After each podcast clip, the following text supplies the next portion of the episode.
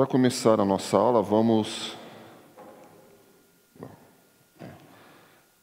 O texto da quando Cristo institui a ceia, Mateus 26, do, dos versículos 26 a 29, nos diz: Enquanto comiam, tomou Jesus um pão e, abençoando-o, partiu e o deu aos discípulos, dizendo: Tomai, comei, isto é o meu corpo. A seguir, tomou um cálice e, tendo dado graças, o deu aos discípulos, dizendo: Bebei dele todos, porque isto é o meu sangue, o sangue da nova aliança derramado em favor de muitos, para remissão de pecados. Aqui está a instituição da ceia que nós fazemos mensalmente aqui na nossa igreja. Quantos já ouviram falar sobre transubstanciação aqui?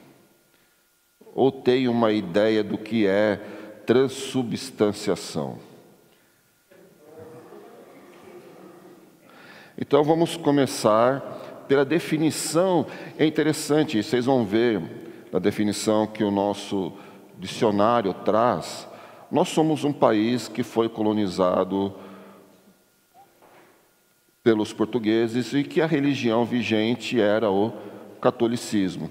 E até na definição do termo transubstanciação, isto vai estar ligado. Isso é definição de dicionário. Então vamos lá. Antes de irmos para a definição, eu trouxe essa imagem e eu cobri, obviamente, a figura de Cristo para nós não quebrarmos o segundo mandamento, né? Mas isso é bem simbólico. Os irmãos podem, podem ver. Não vai, vai. A hóstia. Então tem um crucifixo, Cristo, a hóstia, e como se fosse o sangue de Cristo caindo numa, numa taça que simbolizava o sangue de Cristo. Isso é uma imagem muito própria do que nós vamos tratar nessa manhã a hóstia e ela estava sendo quebrada, que simbolizava ali o corpo de Cristo partido e o sangue de Cristo sendo derramado. Então, agora sim, vamos para a definição do que é transubstanciação. Transubstanciação, mudança de uma substância em outra, transformação do pão e do vinho no corpo e sangue de Cristo. Isso está no, no mini dicionário da língua portuguesa do Silveira Bueno. Então, até no, no dicionário já traz que é a transformação do pão e do vinho no corpo e sangue de Cristo. Então, isso é transubstanciação. Na verdade, é a mudança de uma substância em outra, mas ele já completa falando que é a transformação do pão e no vinho no corpo e sangue de Cristo. Vamos ao erro. No erro, nós temos quatro parágrafos do, da, da, do catecismo da Igreja Católica tratando sobre esse dogma deles, essa doutrina deles da transubstanciação. O primeiro é o parágrafo 1374 é, que fala: o modo da presença de Cristo sob as espécies eucarísticas é único. Ele eleva a Eucaristia acima de todos os sacramentos e faz com que ele seja como que o coroamento da vida espiritual e o fim ao qual tende todos os sacramentos. No Santíssimo Sacramento da Eucaristia estão contidos verdadeiramente, realmente e substancialmente o corpo e o sangue juntamente com a alma e a divindade de nosso Senhor Jesus Cristo, e por conseguinte, o Cristo todo. Esta presença chama-se real, não por exclusão, como se as outras não fossem reais, mas por antonomásia, porque é substancial e porque é e, e que por ela Cristo, Deus e homem, faltou um M ali, se torna inteiramente presente. Aí eu fui ver o que, que era antonomásia. Antonomásia é a substituição de um nome próprio por um comum ou uma perífrase, e vice-versa. Alcunha, sobrenome, é, rodeio de palavras. Isso é o antonomásia, que é então uma alcunha. Então aqui, eles, nesse primeiro, primeiro parágrafo da, da, eles vão falar que contidos verdadeiramente, realmente, substancialmente o corpo o sangue, juntamente com a alma e a divindade de nosso Senhor Jesus Cristo, e por conseguinte, o Cristo todo. Então, eles estão falando que na hóstia, no vinho, estão contidos, depois que eles são é, consagrados, Cristo está em cada hóstia, em cada gota do vinho. É isso que eles afirmam. Esse é o dogma da Igreja Católica. É pela conversão do pão e do vinho no corpo e no sangue de Cristo que se torna presente em tal sacramento. Os padres da Igreja afirmaram com firmeza a fé da igreja na eficácia da palavra de Cristo e da ação do Espírito Santo para operar esta conversão.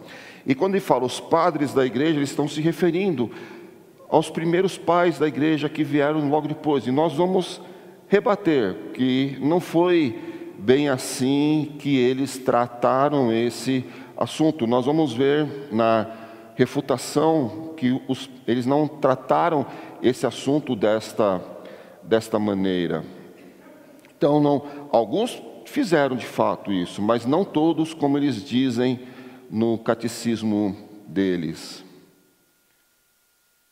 O Concílio de Trento resume a fé católica ao declarar: por ter Cristo, nosso Redentor, dito aquilo que oferecia sob espécie do pão era verdadeiramente seu corpo, sempre se teve na igreja esta convicção que o Santo Concílio declara novamente: pela consagração do pão e do vinho, opera-se a mudança de toda a substância do pão na substância de Cristo, nosso Senhor, e de toda a substância do vinho na substância do seu sangue. A esta mudança a Igreja Católica denominou com acerto e exatidão transubstanciação. Nem com tanto acerto e nem com tanta exatidão, porque o que Cristo, nós vamos ver isso é, Cristo não está falando que o corpo dele, quando ele parte o pão, quando ele pega o vinho, que ali está sendo o corpo dele. Isso é uma má, adiantando já, é uma má interpretação das Escrituras que eles fazem. E por fim, o último parágrafo, teria mais um, mais um eu vou deixar o último, um 378, senão eu vou entrar na aula do seminarista Tiago na próxima semana, então eu vou deixar o último parágrafo para ele. A presença eucarística de Cristo começa no momento da consagração e perdura enquanto subsistirem as espécies eucarísticas. Cristo está presente inteiro em cada uma das espécies, inteiro em cada uma de suas partes, de maneira que a fração do pão não divide o Cristo. Então, Cuidado quando. Você, nós não, porque nós não vamos participar, e até porque nós somos, se um dia, por um deslize, algum irmão for numa missa, que não deve ir, mas for numa missa, na hora da, da Eucaristia, eles não servem protestantes. Então, você não vai participar de qualquer jeito. Mas, quem já participou, quem já foi católico outrora, se, quando foi comer a hóstia, foi, foi comer a hóstia, deixou cair um pedacinho, ali estava Cristo. O farelo está. É o que eles dizem, não sou eu que estou dizendo, é eles que estão dizendo. Se você mordeu a hóstia, se você pôs na boca, a hóstia quebrou, alguma coisa caiu um farelinho, aquele farelinho estava aqui porque isso está contido em tudo.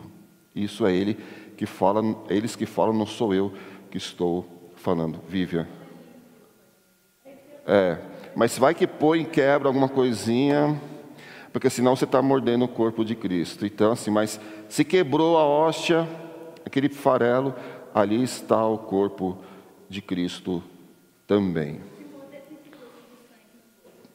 Pode ser, pode ser.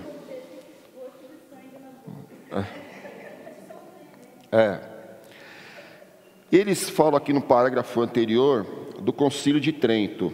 O Concílio de Trento ratificou a decisão foi tomada no quarto concílio de Latrão, em 1215, sobre a, sob a presidência do Papa Inocêncio III. Então, isso já é uma coisa que já se arrastam há 800 anos na Igreja Católica, né?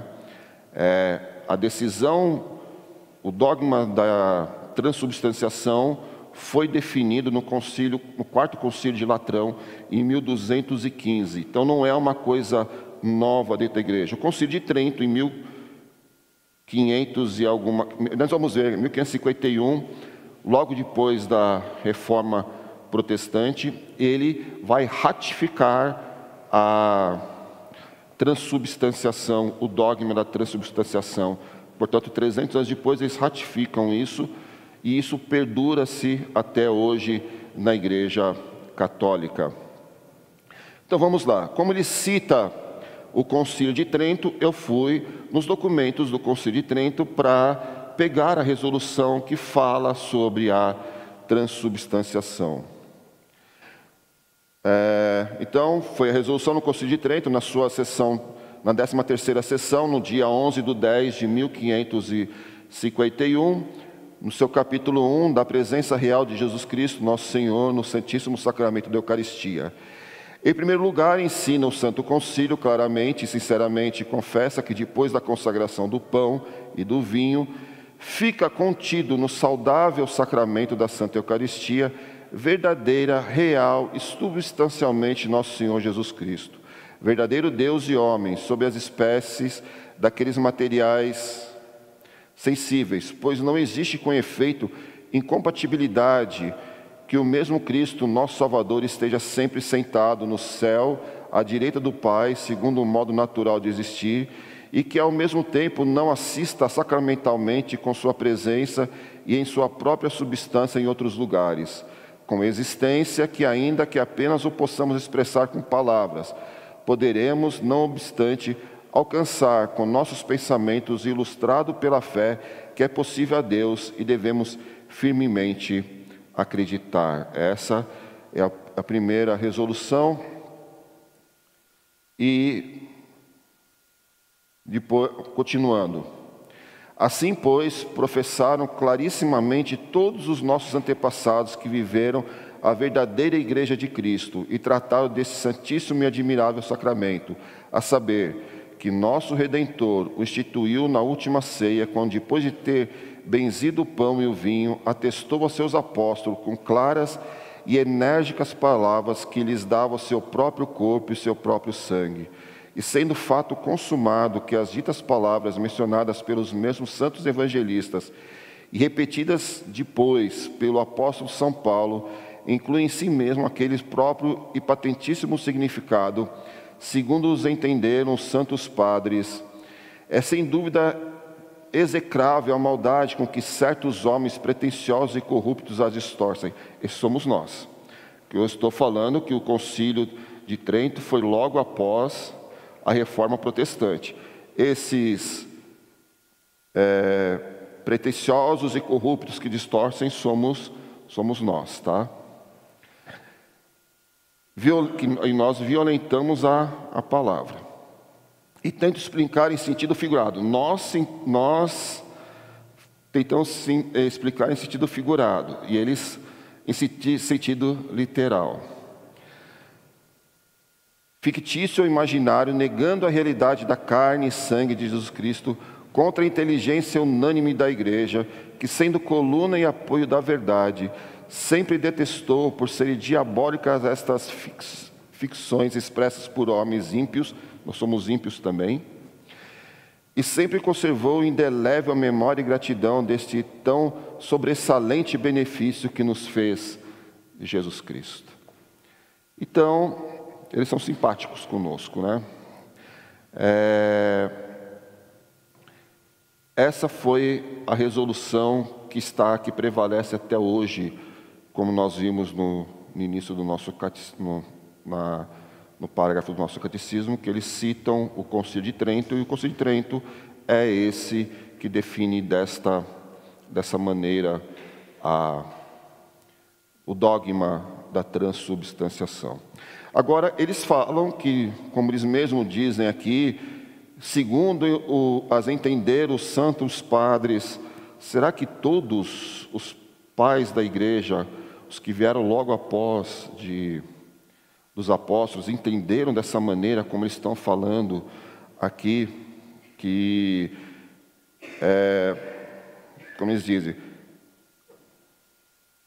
que, as, que vamos lá, que na última ceia, depois de ter benzido o pão, atestou a seus apóstolos com claras e enérgicas palavras. A gente vê isso no texto que nós acabamos de ler, com enérgicas palavras, Mateus 26, nós vemos isso, é, palavras enérgicas de Cristo sendo ditas ali, eu não consigo ver nenhuma palavra enérgica de Cristo lá em Mateus 26, de 26 a 29, quando ele vai dizer, seguindo, tomou, uh, uh, enquanto comia, tomou Jesus o pão e abençoando, partiu, Deus aos discípulos, dizendo, tomai e comei, isto é meu corpo, há alguma coisa enérgica sendo feita aqui? Para mim, há uma coisa simbólica sendo feita aqui. Depois, o versículo 27, a seguir, tomou um cálice, tendo dado graças, o deu aos discípulos, dizendo: Bebei dele todos, porque este é o sangue, este é o meu sangue, sangue de nova aliança, derramado em favor de muitos para remissão de pecados. Onde está com enérgicas e enfáticas palavras sendo dita aqui? E Paulo, quando Paulo vai, retoma, escrevendo aos Coríntios, retoma esse texto, também não vejo nenhuma palavra enfática nesse sentido é, de, de Paulo sendo usado. Mas vamos primeiros aos, que eles dizem, aos santos padres, aos pais da, da igreja, para ver se todos eles concordavam com esse dogma da Igreja Católica. Então vamos começar com Irineu em 202. Ele tomou da criação aquilo que é pão e agradeceu, dizendo: Este é o meu corpo. Está errado ali para variar. Da mesma forma, o cálice é, que é da criação, a que pertencemos, ele confessou ser o seu sangue. E esse confessar não é no sentido de falar, é o meu sangue. Está usando de literalidade, não de literalidade, de simbolismo ali. E é, ele escreve isso na carta, na carta, na carta contra as heresias, no, no capítulo 4, 17, 5, Irineu.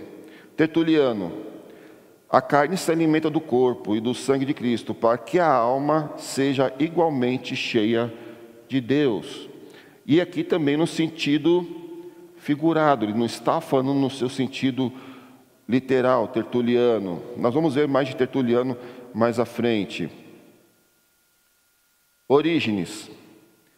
Antigamente, de maneira obscura, havia maná para a comida. Agora, porém, em plena vista, há o verdadeiro alimento, a carne da palavra de Deus, como ele mesmo diz: Minha carne é alimento verdadeiro e meu sangue é bebida verdadeira. E aqui ele está fazendo um sermão em Números 7, 2, é, Orígenes. De fato, antigamente o povo era alimentado pelo quê? No deserto? Pelo maná. Agora nós somos alimentados pelo que, que ele mesmo diz?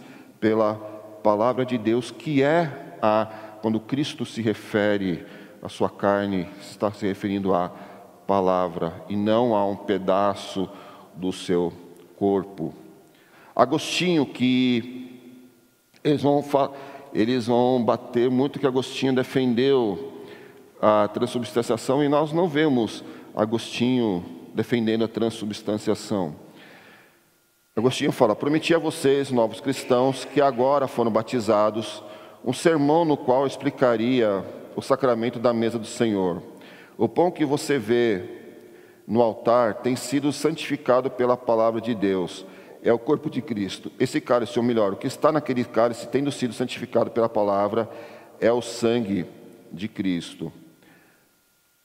Tertuliano, novamente, na sua é, carta contra Marcião. E Marcião, ele defendia o, que, o docetismo. E o que era o docetismo? Era a doutrina que negava a existência de um corpo material a Jesus, que seria apenas espírito. Então, essa era a heresia que Marcião defendia, e na sua carta contra Marcião, Tertuliano vai falar: tendo tomado o pão, entregue aos discípulos, Jesus fez dele o seu próprio corpo, dizendo: Este é o meu corpo, isto é, símbolo do meu corpo. Não poderia ter havido um símbolo a menos que houvesse primeiro um corpo verdadeiro. Uma coisa vazia ou fantasma é incapaz de um símbolo. Da mesma forma, mencionar o cálice e fazer com que a nova aliança seja selada em seu sangue afirma a realidade do seu corpo, pois nenhum sangue pode pertencer a um corpo que não é um corpo de carne.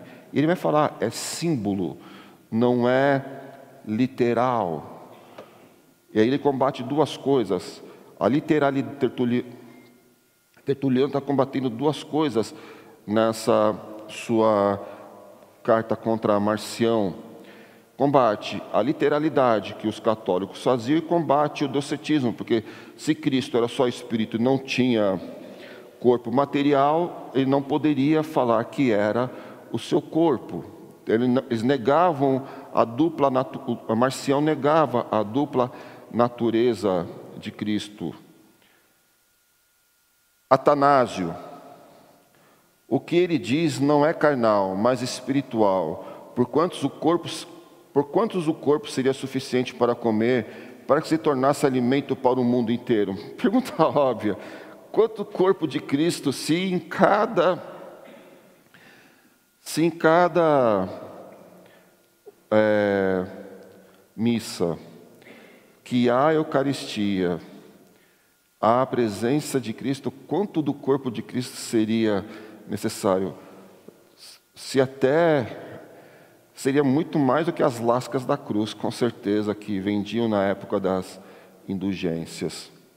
Mas por esse motivo mencionou a ascensão do Filho do Homem ao céu, a fim de afastá-lo da noção corporal. E a partir de então eles aprenderiam que a carne acima mencionada estava comendo celestialmente do alto, e o alimento espiritual dado por ele. Então, é o alimento espiritual, a carne, é o alimento espiritual que Deus nos dá, que está na palavra dele. E por fim, Agostinho novamente. Entenda espiritualmente o que eu disse. Você não deve comer esse corpo que vê, nem beber o sangue que os que me crucificarem derramarão. Embora seja necessário que isso seja visivelmente celebrado, ainda assim deve ser entendido espiritualmente. Aqui é na exposição que Agostinho faz do Salmo 3, versículo 1. Então, deve ser entendido espiritualmente. Essa a, a ceia do Senhor era entendida espiritualmente. Agora, uma posição bem. que é a nossa posição, que nós entendemos, é a posição que Calvino defende da ceia do Senhor. Primeiro nós vamos falar o que, Calvino entende da ceia e depois nós vamos para a refutação que Calvino faz da transubstanciação da Igreja Católica. Então, Calvino falando sobre a ceia, detalhe, no, no livro 4 das Institutas, que foi da onde eu tirei, que Calvino vai tratar sobre a ceia, são só. Eu peguei, um, fiz um, um apanhado porque são só 45 páginas que Calvino vai trabalhar sobre, sobre a ceia, então não daria para umas três aulas aqui para nós tratarmos só sobre esse tema que Calvino vai, vai falar. Então vamos lá. Devemos observar diligentemente que a força e excelência principal e quase única do sacramento estão nessas palavras: oferecido por vós, derramado por vós porque de outro modo pouco nos serviria que o corpo e o sangue de Jesus Cristo nos fossem distribuídos agora, se outrora não tivessem sido entregues para a nossa redenção e salvação. Oferecido por vós, derramado por vós. Porque quando vemos o pão que nos é apresentado como sinal do corpo de Jesus Cristo, devemos imediatamente tomar esta figura ou semelhança no sentido de que, assim como o pão nutre, sustenta e mantém a vida do nosso corpo, assim também o corpo de Jesus Cristo é o alimento, a nutrição e a preservação da nossa vida. É assim, quando nós nos chegamos à mesa do Senhor, a cada aqui na nossa igreja a cada terceiro domingo, quando nós celebramos a ceia, é nisso que nós devemos, é isso que nós devemos ter em mente. O corpo de Cristo partido, assim como o pão sustenta e mantém nosso corpo, ele também é o alimento, a nutrição e preservação da nossa vida espiritual. Esse é o sentido da ceia para nós, do pão para nós. E quando vemos o vinho que nos é oferecido como sinal do sangue de Jesus Cristo, somos levados a pensar no efeito e no proveitoso benefício do vinho para o corpo humano, fazendo-nos apreciar o que, o que o sangue de Jesus Cristo efetua em nós e o proveito que nos dá espiritualmente. Nos fortalece, nos consola, nos dá refrigério e nos alegra e o acrescento e perdoa os nossos pecados. O sangue de Cristo faz tudo isso por nós. E quando nós oramos e consagramos, quando o pastor ora e consagra o pão e o vinho, é nisso que nós devemos estar. Porque não é a presença física do corpo de Cristo ali naqueles elementos, mas a presença espiritual naqueles alimentos que nós estamos tomando e que vai fazer com isso isso com a nossa vida, vai nos fortalecer, vai nos consolar, vai nos refrigerar e vai nos alegrar. Isso nas Institutas 4, do, no, no livro 4, no capítulo 12, o quarto ponto. Portanto, a finalidade principal do sacramento não é simplesmente apresentar o corpo de Jesus Cristo, mas simbolizar, significar e confirmar a presença na qual Jesus Cristo nos diz que sua carne é verdadeira comida e seu sangue é verdadeira bebida, pelos quais somos sustentados para a vida eterna. Então a ênfase não está no corpo e no sangue de Cristo ali presentes como os católicos falam, mas espiritualmente, que isso vai nos sustentar enquanto nós aqui estamos, até nós sermos recebidos na glória novamente. E agora, a rejeição de Calvino quanto à transubstanciação. Ele vai falar também contra a transubstanciação no, mesma, no mesmo capítulo, tratando da ceia.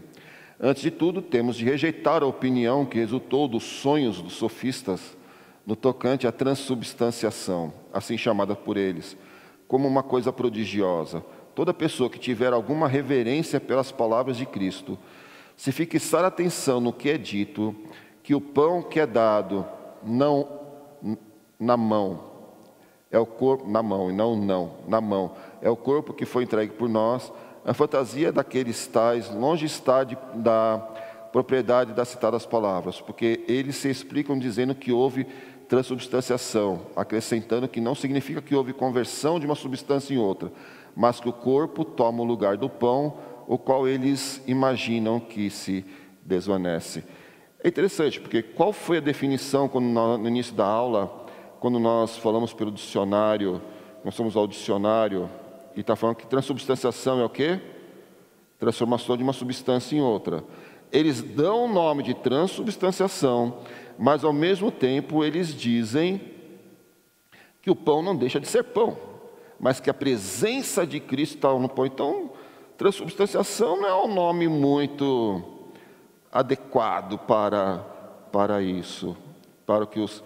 Então, é uma leve já a primeira contradição dentro do, do dogma da Igreja Católica, porque vocês dizem que o pão se transforma no corpo de Cristo, mas ao mesmo tempo o pão é pão, então algo de estranho está estranho.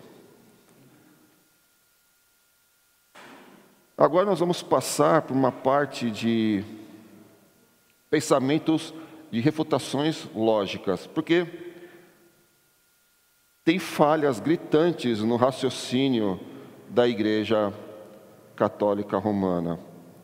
Então, assim, é, é, é somente para nós pensarmos as falhas lógicas. No, então, antes de nós mostramos, primeiramente, mostrando que os pais da igreja não defenderam é, todos juntos, unânimes à transubstanciação, muitos foram contrários, e talvez os principais teólogo, teólogos apontados pela Igreja Católica foram contra Agostinho, Orígenes, Tertuliano, foram contra a transubstanciação. Nós vimos agora a posição de Calvino, também sobre quanto a ceia e transubstanciação. E agora nós vamos ver a refutação lógica de alguns aspectos que eles falam, porque há falhas de lógica na pressuposição católica romana. Refutação lógica. Se transubstanciação implica na crença herética e lógica de que o corpo de Cristo pode estar em vários lugares ao mesmo tempo, ainda ser consum... transubstanciação implica na crença herética e lógica de que o corpo de Cristo pode estar em vários lugares ao mesmo tempo e ainda ser consumido por milhões de pessoas. Aqui, nós não estamos falando da presença espiritual de Cristo, nós estamos falando aqui da presença física de Cristo. O corpo de alguém pode estar em mais de um lugar ao mesmo tempo? Eu consigo estar aqui, e não vou nem falar muito longe, estar no metrô Jabaquara ao mesmo tempo? Então já começa por aí, porque eles dizem que quando o padre, o celebrante da missa, consagra o corpo de Cristo está presente ali. E ao mesmo tempo está tendo missa aqui, está tendo missa na igreja do bairro lado, na outra cidade e tudo mais. Cristo consegue estar presente fisicamente, que não seja espiritualmente, ao, ao mesmo tempo, no mesmo lugar, em tantos milhões de pessoas comungando? Isso é possível? Não. Então, primeiro, refutação lógica, falha lógica de pensamento da Igreja Católica. Segundo, Jesus Cristo tem duas naturezas, divina e humana. Ele é plenamente Deus, por isso é o mediador entre Deus e o homem.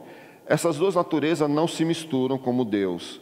Ele, como Deus, ele possui todos os seus atributos como onipresença. Mas quando se encarnou, ele adquiriu um corpo humano como o nosso. Este corpo não pode ter os atributos incomunicáveis de Deus, como a onipresença. Caso contrário, estaríamos incorrendo na heresia monofisista. O monofisismo diz que Jesus tinha apenas uma natureza, a divina. Sua natureza humana teria sido absorvida pela divina.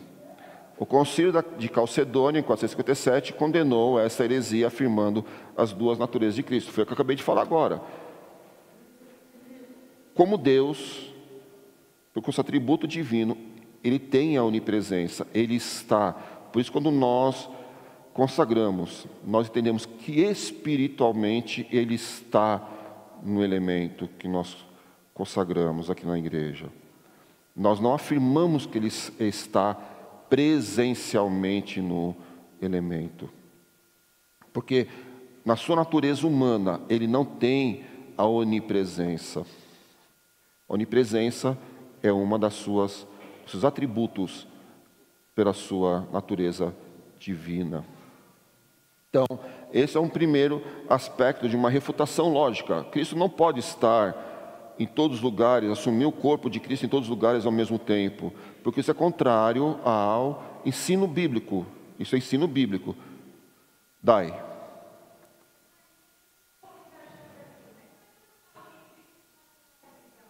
Poxa, lá no consumo. Obrigada. Eu também não estou. É, é, porque sendo Cristo judeu e judeu não come, não consome sangue. Calma, nós vamos chegar nesse ah, aspecto. Tá. E a não, questão da orientação não, de consumo de carne humana é, né, então, é Então, não, não dá spoiler. Ah, tá bom. Nós vamos chegar nessa parte. Calma. Pastor.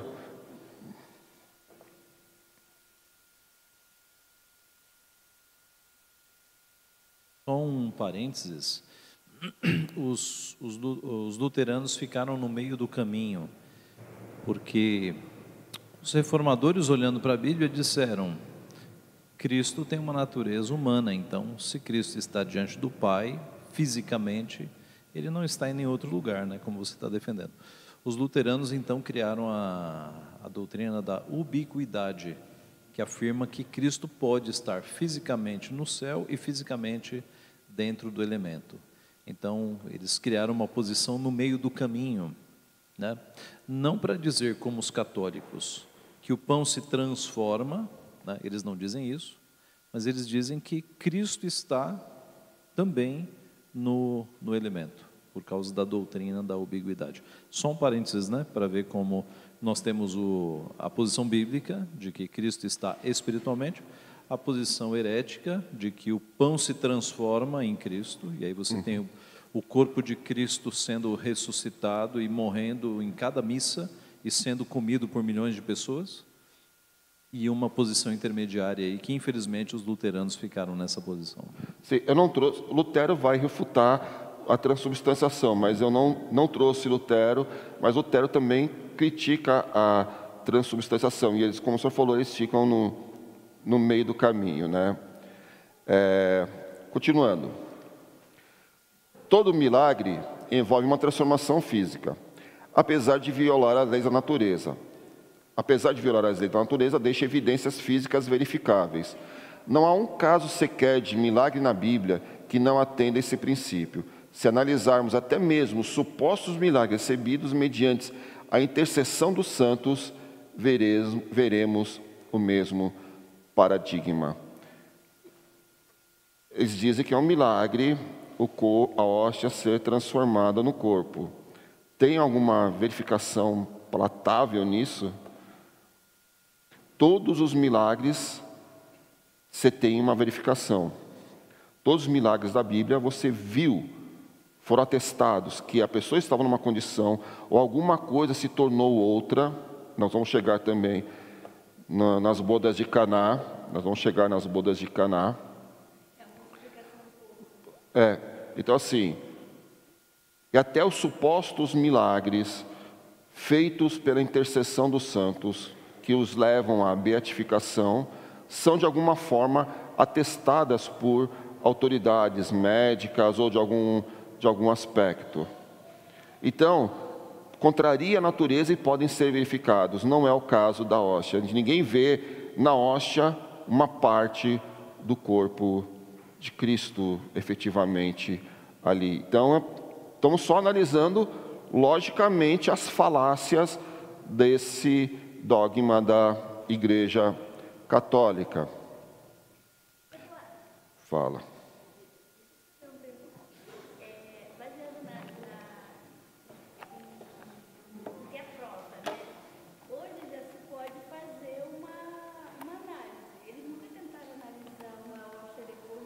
De consagrada? Não que eu saiba, né? E também ninguém vai querer fazer, né? Ninguém também vai querer fazer, porque vai que dá ruim, né? William, só, só um minutinho chegar o microfone.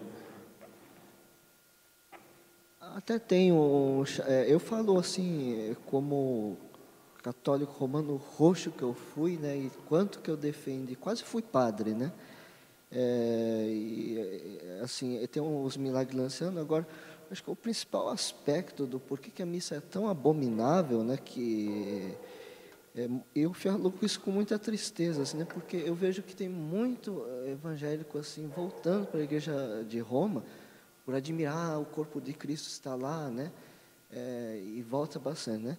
Mas acho que a coisa mais abominável da missa é que ela é um sacrifício. Eu não sei se muita gente sabe, a missa ela é um sacrifício. Você tem altar, tem incenso. Então é meio que um retorno ao judaísmo. É um pensamento carnal, né?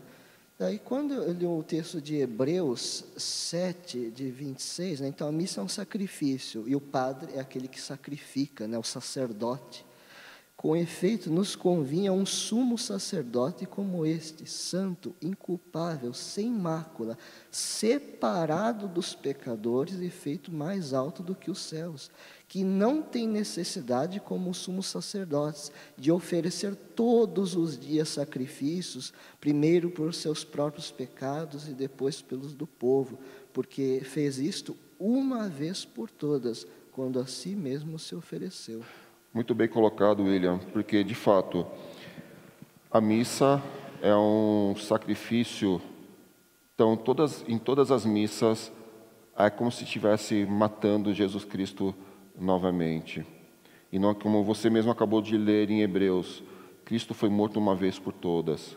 Não precisa ser mais sacrificado a cada missa. Por isso que nós não temos altar, por isso que nós não oramos. Eleva as minhas orações ao teu altar. Nós estamos diante do teu trono de graça, porque ele ressuscitou, ele reina, ele está à direita de Deus Pai. Por isso que nós não usamos a figura de altar, nem nas nossas orações, nem nos nossos símbolos, nós não usamos. Nós não usamos um altar, nós usamos uma mesa. Cristo estava à mesa com os seus discípulos quando instituiu a ceia. Ele não estava no altar quando instituiu a mesa, ele não está, quando instituiu a ceia, ele estava à mesa. E ele fala: fazer isso em memória. A ceia é um memorial do seu sacrifício uma vez por todas. Marcelo. Só fazendo um adendo aí o que ele já falou, né, sobre o sacrifício, né, que toda missa Cristo é sacrificado lá, né. É, na abertura da missa, quando o padre vai na frente, aí vem os, os coroinhas, os acólitos, é, eles levam sempre a estátua né, de Cristo, que é Cristo sendo levado para ser, ser sacrificado lá na frente. Só fazer esse Sim, há todo esse simbolismo da, da é, do sacrifício de Cristo, né? No, nós aqui não fazemos sacrifício, nós fazemos, prestamos um culto a Deus.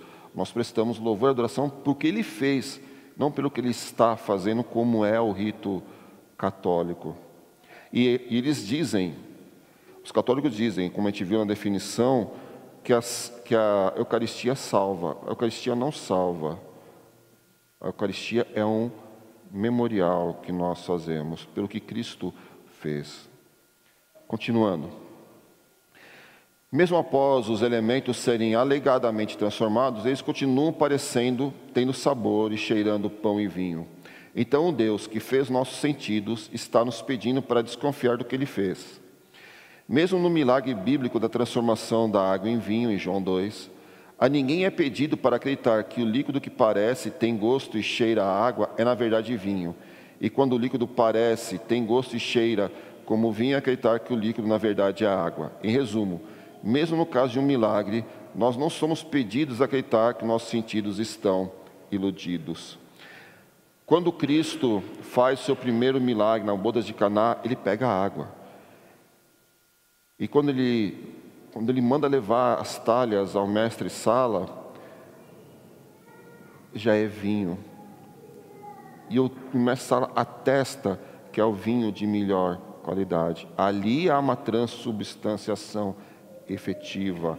Algo que era uma substância vira outra substância.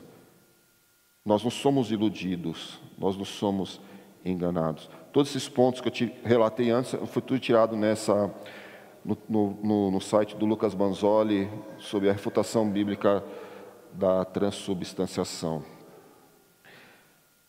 Agora vamos chegar no que a Dai estava falando. Obrigado pelo spoiler antecipado. É, refutação bíblica. Levíticos 17, 14. Portanto, a vida de toda a carne é o seu sangue. Por isso tenho dito aos filhos de Israel: não comereis o sangue de nenhuma carne, porque a vida de toda a carne é o seu sangue. Qualquer que comer será eliminado. O católico pode alegar que essa lei levítica não obriga os cristãos da nova aliança, mas em Atos 15, 29, os apóstolos pedem que os gentios se abstenham do sangue. Como eles poderiam dar esse tipo de orientação se ensinasse que a ceia do Senhor consistia em realmente ingerir o sangue de Cristo. No mínimo, a carta enviada às igrejas gentílicas deveria esclarecer de que forma essa proibição não atinge a Eucaristia. Então, assim, se eles são proibidos, Cristo estava falando para judeus. E eles vão, nós vamos chegar também, porque eles vão citar além dos evangelhos e da carta de Paulo aos Coríntios, para se basear, para defender o dogma, eles vão se basear em João 6. Mas Cristo estava falando a quem? A judeus. E eles tinham isso claramente em mente. Que eles não deveriam consumir o sangue de carnes. Então, como que vou fazer, se eu estou falando que o, que o, corpo de Cristo, e Atos, quando os apóstolos, os apóstolos é, pedem que se abstenha do sangue, isso já é pós instituição da ceia. Como eles vão falar se é sangue de verdade que está ali no vinho? Como eles vão falar? E não vai ter uma fala, mas há uma exceção. A gente não pode comer a carne com sangue, mas o vinho que se transforma em sangue pode.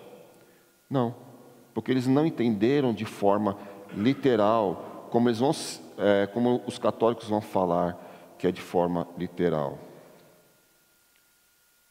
Ainda nós estamos chegando nessa parte, na, na, quer dizer, nós já passamos por essa parte nos sermões da, da noite, quando o povo de Israel vai sair do Egito, ali é instituída a Páscoa.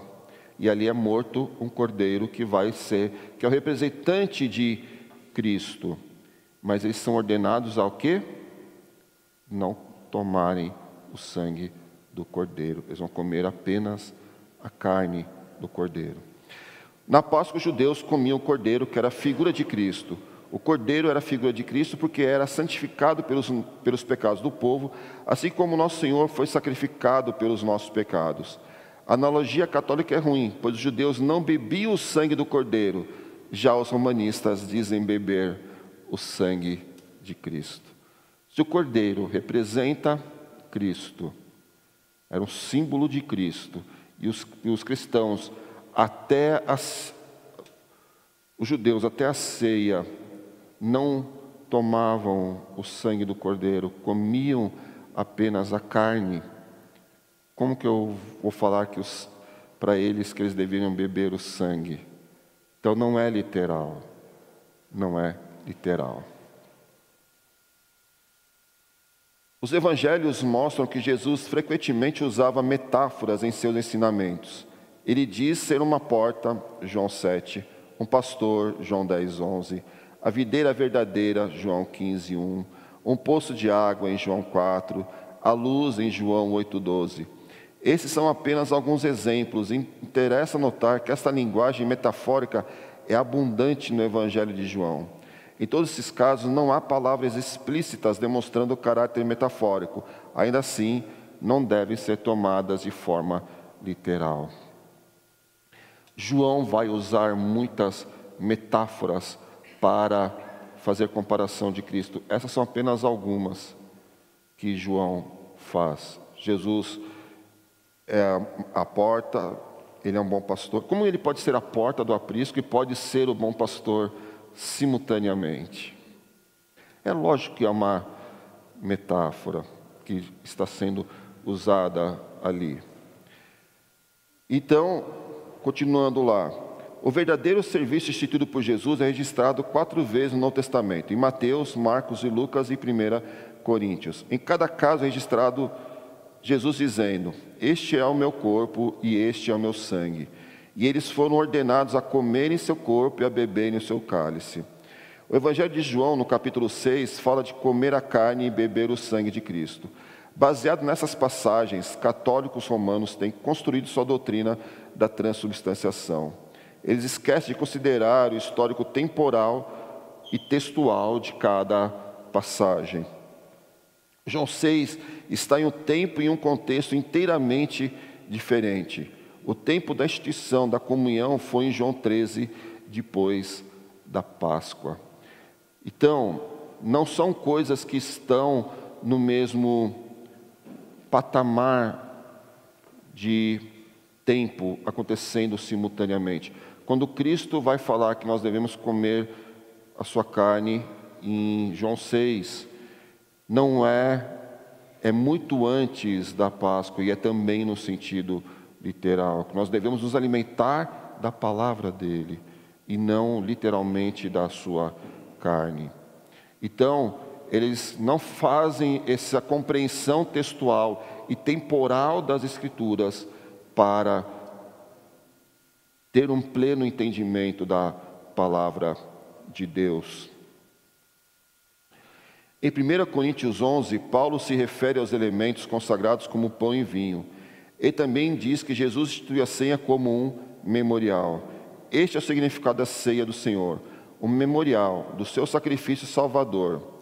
Não há fundamento na teologia paulina para a transubstanciação. Paulo em nenhum momento vai, def vai defender que há a transubstanciação. Ele fala, porque eu também, vamos lá, 1 Coríntios 11, de cabeça a cabeça falha de vez em quando, né? Porque eu recebi do Senhor que também vos entreguei. Então, ele está citando expressamente lá Mateus 26. E ele vai falar, e ele não vai defender que há a transubstanciação na, nos elementos consagrados. Na nossa confissão de fé de Westminster, nós temos um capítulo só tratando também da ceia, e tal qual Calvino, da mesma maneira, tem o que é a ceia para nós e também há a refutação da transubstanciação na nossa confissão de fé de Westminster, que é um dos documentos confessionais nossos. No seu capítulo 29, parágrafo 5 diz: Os elementos exteriores desse sacramento, consagrado aos usos ordenados por Cristo, têm tal relação com Cristo crucificado que verdadeiramente mas só em um sentido sacramental, são às vezes chamados pelos nomes das coisas que representam, a saber, o corpo e o sangue de Cristo. Porém, em substância e natureza, conservam-se somente pão e vinho, como eram antes. No, no parágrafo 6, a doutrina geralmente. Eu pulei? Ah, esse. Já, agora, a, sua, a condenação do, da transubstanciação a doutrina geralmente chamada de transubstanciação, que ensina a mudança da substância do pão e do vinho, na substância do corpo e do sangue de Cristo, mediante a consagração por um sacerdote ou por qualquer outro meio, é contrária não só às Escrituras, mas também ao senso comum e à razão. Destrói a natureza do sacramento e tem sido a causa de muitas superstições e até de idolatria grosseira. Idolatria grosseira porque nós vamos, como eu falei, spoiler para o domingo que vem, eles adoram a hóstia. Então, aí, mas sobre isso, o seminarista Tiago vai falar no próximo, no próximo domingo. Por isso também eles são levados à idolatria. Dúvidas até aqui, irmãos? Espera, William.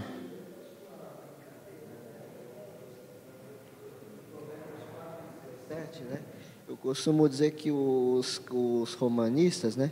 Porque eles comem o pão da impiedade e bebem o vinho da violência, né?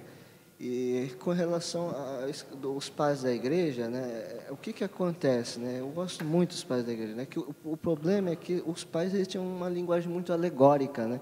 Por exemplo, quando Agostinho fala o altar, é, ele está falando num sentido alegórico, ele não está falando que é assim, altar igual a igreja romana usa hoje, né? Mas é basicamente e eles acusam, nos acusam do que eles fazem, né? Eles falam, ah, protestante descontextualiza versículo bíblico, mas por exemplo, se você pegar nos sacramentos de Ambrósio de Milão, tem uma parte que ele fala assim, por isso que eu tinha virado católico romano na época, né? Ambrósio diz o seguinte, abre aspas, o pão se transforma no corpo de Cristo. Só que depois, páginas depois ele fala, mas não vê sangue, não vê, não, não vê isso, porque é simbólico, é, mas simbolicamente. Então, ele, ele, agora o que, que vai interessar para o católico romano? Só a parte que ele fala que se transforma no corpo de Cristo. É, fazem recorte das falas, né? Isso, texto, é, como diz o o texto fora de contexto vira pretexto, né? Então, muito cuidado quando nós formos fazer a análise de alguma coisa, temos que pegar todo o contexto, né? Porque você pega só uma uma frase perdida no meio de um parágrafo, você vai fazer ela falar aquilo que ela que você quer que ela fale. mas precisamos ler todo o contexto. Presbítero Marcos Serra. Nessas questões de contexto, não é interessante nós sempre olharmos com atenção, particularmente ali em João 6. Jesus não está falando da Páscoa, né? ele está falando não. do maná, ele está falando Levíticos. Então, por isso que era, ele comentava: Eu sou o pão da vida, eu sou a carne, porque é do céu, é o pão que veio do céu, maná, ele veio do céu, é o maná. O sangue dele é o sangue de Levíticos, é o que passa a vida. Então, nós tomamos esse sangue de Levíticos, não, não estamos tomando o sangue da passagem do ano do, do anjo da, digamos, da vingança, não é o sangue que foi colocado na porta. O sangue de Jesus da cruz foi colocado na nossa porta. E o, então, esse é uma descontextualização bastante evidente e que tem que ser lembrado. João 6 não está tratando da Páscoa. Foi o que eu falei. Eles usam de maneira inapropriada João 6, querendo dizer que ali já há uma prefiguração da Eucaristia, quando de fato não há. Eu falei, é um texto tirado do seu contexto, é um texto tirado temporalmente, porque são momentos diferentes ali, não estava sendo instituída.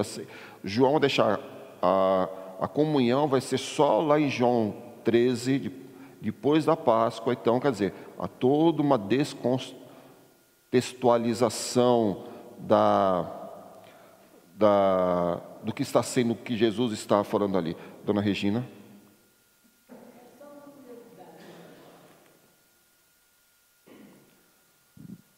nas minhas andanças da vida aí, desse Brasil todo, eu estive no, Paraná, ah, este ano já, em Fantur. Fantur é que ah, as promotoras vão conhecer hotel, essas coisas todas, e eu sempre estou participando. E lá eles nos serviram uma carne de cordeiro, irmãos, e dá água na boca, viu? É muito gostoso. Não sei se os irmãos aí já comeram, já experimentaram. Eu experimentei e achei muito bom. Eu e as minhas companheiras. Tomou, não tinha sangue não, né? Oi? Não tinha sangue não, né? Não, sem sangue, assadinho, gostosinho. Ainda bem. Põe um molinho assim especial em cima, mas é bom. A gente Ainda come bem. com prazer, viu? Não tinha sangue.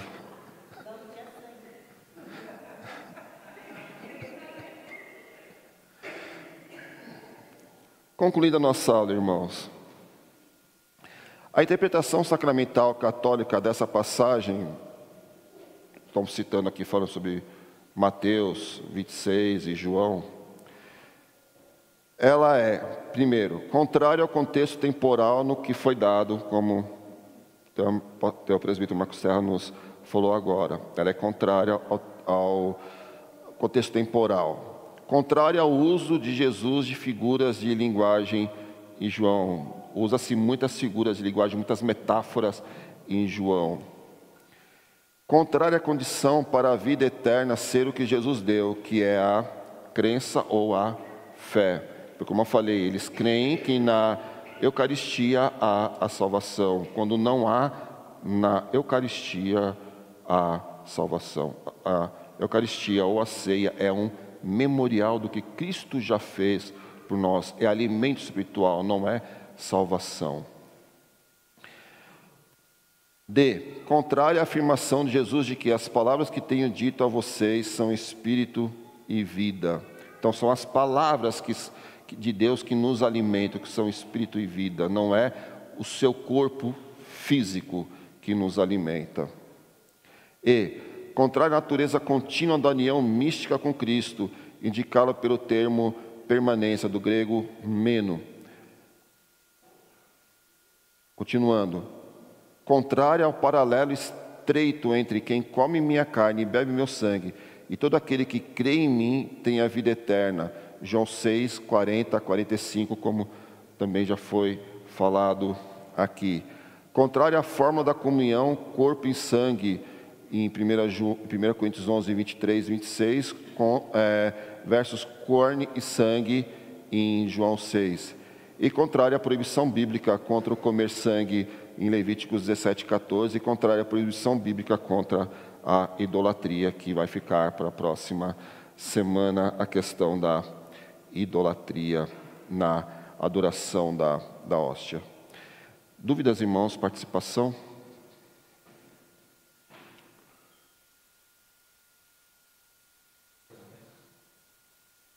O seu argumento, mas eu só queria enfatizar que eu acho que é o texto que deixa mais claro que não há transformação, que é 1 Coríntios 11, 28, quando Paulo está falando sobre a ceia, e aí ele diz: Examine-se, pois, o homem a si mesmo, e assim coma do pão e beba do cálice. Quer dizer, se tivesse ocorrido transformação, Paulo diria: e assim coma do corpo e beba do sangue.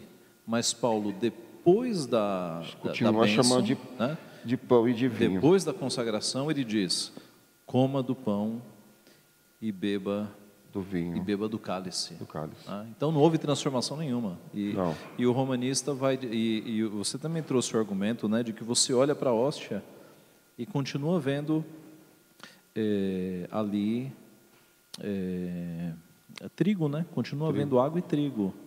O romanista vai dizer: não, é que secretamente, pela fé, a substância foi alterada, mas o acidente não. Tá? Então nós vemos e ainda nós olhamos e ainda continuamos vendo eh, trigo, hóstia, mas pela fé lá dentro foi alterado para corpo. Aí vem o exame que a que a Denise sugeriu, né? Manda para um laboratório para ver se lá dentro virou sangue. É, e essa foi uma. Eu não trouxe propositalmente, porque, como eu falei assim, esse é um, esse é um assunto que a gente daria para umas duas aulas a transubstanciação. A gente fosse estudar a fundo mesmo, daria umas duas aulas seguramente. Eu trouxe os aspectos principais que refutam a questão da transubstanciação. Nós fazemos, é um alimento espiritual, nós fazemos isso no memorial, é, pelo que Cristo já fez por nós, isso é um alimento espiritual para nós. Todo esse dogma, ele não, na, as- o cerne do dogma não é bíblico. Quem criou, quem estabeleceu o dogma da transubstanciação foi Tomás de Aquino. E ele foi Aristóteles e distorceu Aristóteles, quando Aristóteles filosoficamente fala sobre substância e acidente. Tomás de Aquino distorce Aristóteles, a filosofia de Aristóteles, e cria o dogma da transubstanciação. Então não é a raiz, eles vão, lógico, os católicos vão usar textos bíblicos, mas o cerne da- do dogma foi criado por Tomás de Aquino, distorcendo o entendimento de Aristóteles. Mais alguma participação, irmãos? Vamos terminar com uma oração? Senhor nosso Pai, nós somos muito gratos a Ti, porque no Teu plano da redenção, Pai, o Senhor mandou Teu Filho para morrer na cruz do Calvário, Pai, ter ali o Seu corpo partido por nós, o Seu sangue vertido para purificar-nos do- dos nossos pecados, Senhor. E agora, Pai, te agradecemos porque Ele deixou instituído, Pai, um memorial, para que nós nos lembremos de tão grande e precioso amor e tão grande favor a, nosso, a nós, que foi a Sua morte na cruz, Pai. Que todas as vezes que nós nos achegarmos à Tua mesa, Pai, tenhamos esse discernimento, Pai, desse memorial, lembrando-nos daquilo que o Teu Filho já fez por nós, uma vez para sempre, Senhor e que nós nos alimentemos, Pai, da tua palavra. Nós nos alimentemos, Pai, daquilo que o Senhor deixou para nós, que é a tua palavra registrada, Pai, nas tuas sagradas, na tua sagrada, nas, tuas sagradas livros, Pai. Que nós possamos ter esse alimento espiritual, Pai, entendemos como alimento espiritual para a nossa vida, até quando nós nos encontrarmos novamente contigo, Senhor. Fica conosco e nos ajude nesse sentido. É o que nós te pedimos e agradecemos em nome de Jesus. Amém.